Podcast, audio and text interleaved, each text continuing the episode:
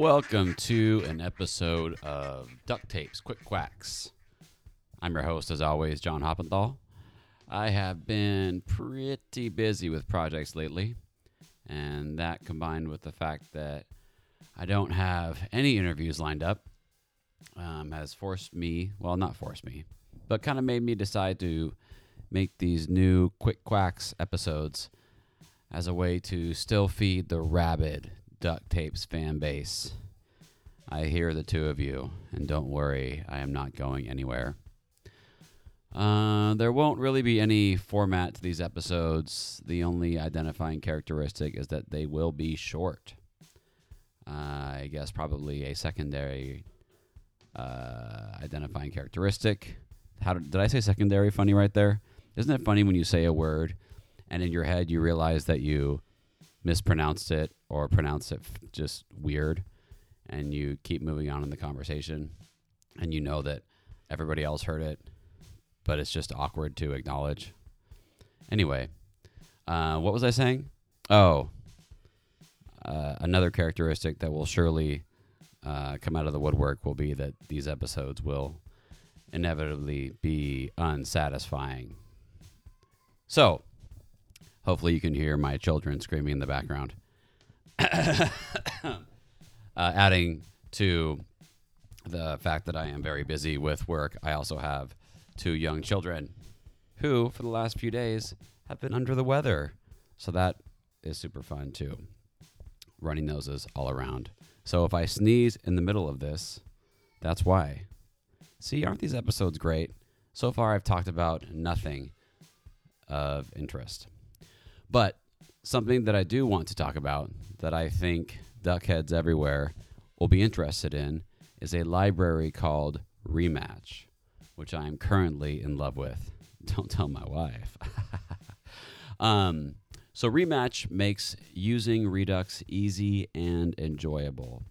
And I cannot say it makes using Redux easy and enjoyable again, because let's be honest, while Redux is great, it was never enjoyable. It becomes easy after a while, but there's just so much boilerplate and so many things that you have to do to accomplish basic results that it just gets tiring after a while. So I was recently introduced to Rematch on a project at work, and it essentially lets you write Redux without the million lines of code that you would typically need to do something basic like increment account in your store. There is zero boilerplate. Your reducer, actions, and types are all combined into a file called a model. And a model contains your state, your reducer, and actions all in the same object. And actions are redefined as something called effects, which are async methods that you can define on any model. It makes it really... So already, right? Already this sounds super cool.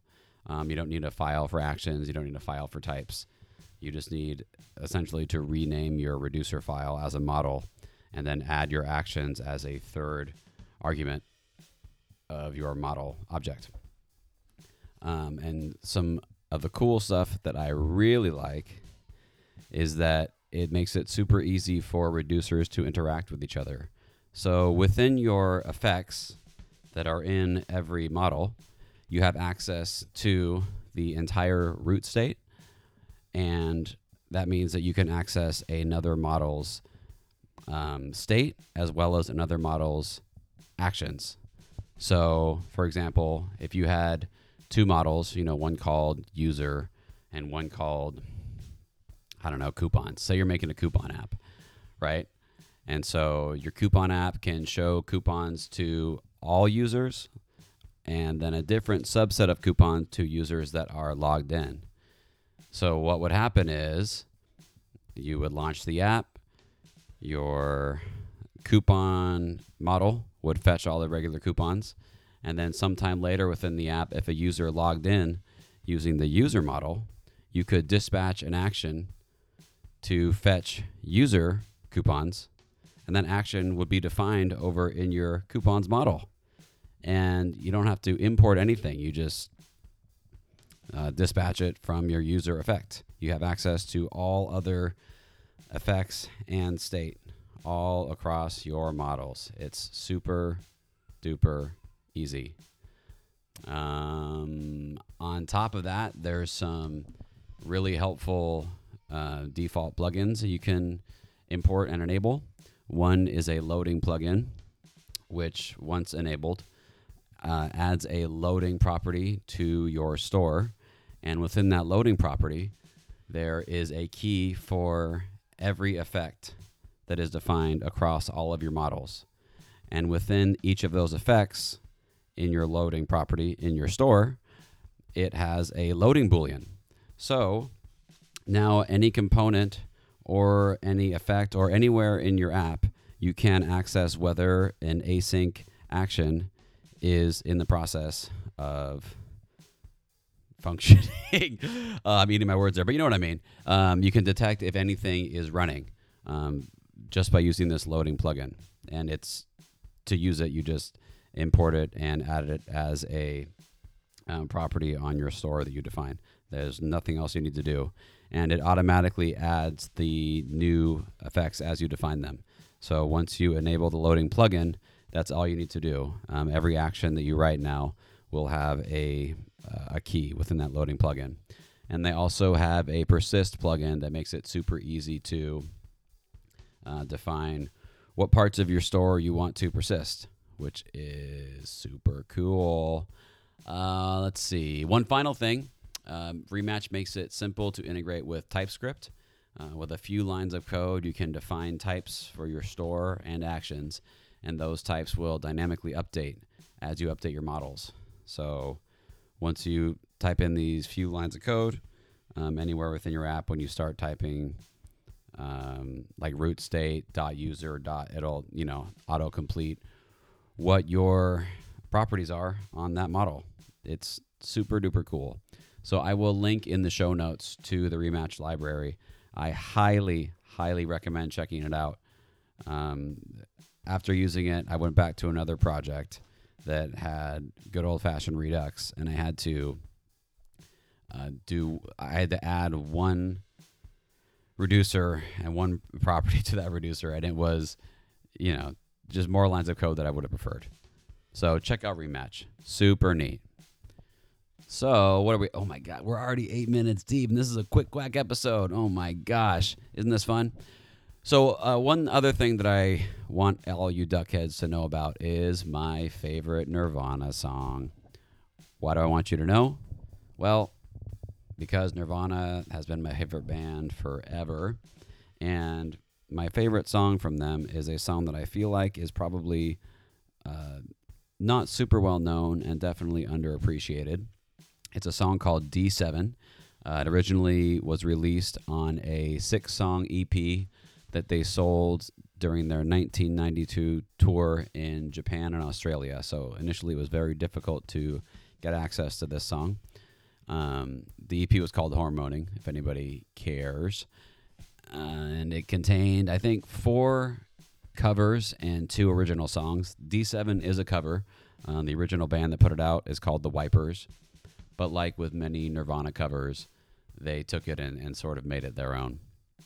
I really love the song for, a multitude of reasons. I've heard it 100,000 times at this point. I've been listening to it since I was 13. It starts off with a really haunting, sparse and pretty slow opening guitar riff, and the singing is very restrained and quiet. And you kind of think, like, why is Nirvana releasing this song? They're sort of known for being loud and angry, and this is just not what I would expect. And then at 1:33, mark that time, 1:33, Dave Grohl just starts building this crescendo on his cymbal, and you just know that this song is about to go insane. And I love any song that has an initial melody and music part that's played quiet and slow, and then ramps it up and makes it nutty. And that's what this song does, like to the nth degree. So it's great. you know, they just start playing it like a punk song. And Kurt Cobain's, his wail after the gnarly guitar solo is arguably one of his most visceral on record. It always blows me away. And you can just feel the anger seeping through the speakers. And for the remainder of the song, while he's singing, you can hear that his throat is a little bit shredded from that wail. And it's that sort of intensity is one of the reasons that I fell in love with Nirvana. The lyrics, while they are not Kurt's, are still similar to what a lot of Nirvana songs tended to do, which was have sort of ambiguous lyrics that somehow seemed understandable, if that makes any sense. You can sense that the lyrics are about feeling alienated and different, and why that isn't a bad thing. So, yeah, check it out. All you young teenagers out there that are listening to this, I know there are none of you. Let's see. Oh, I guess building off of that, I also just finished a book called Serving the Servants, which was written by Nirvana's manager during their short 3 years of being the biggest band in the world from 1992 to 1994, which it's always so crazy to think about that they were really only famous for that short period of time before he killed himself. It's a super interesting look behind the scenes of what was going on in Kurt and the band's life. So if you are into Nirvana or the grunge scene or music history at all, I highly recommend picking it up. It's a short, breezy read, and there's a lot of really good stuff in there. Okay, well, that's it for Quick Quacks. What do you guys think of this episode? Tweet at me and let me know. I will keep doing these episodes regardless of what is said.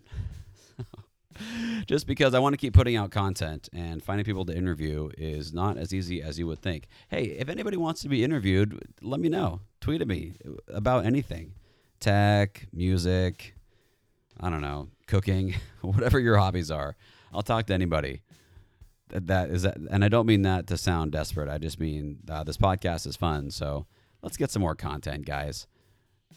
Wow, that sounded pretty pathetic. All righty. Thanks, everybody. Follow Duck Tapes FM on Twitter for a maybe bi-weekly tweet. And then follow me on Twitter at John.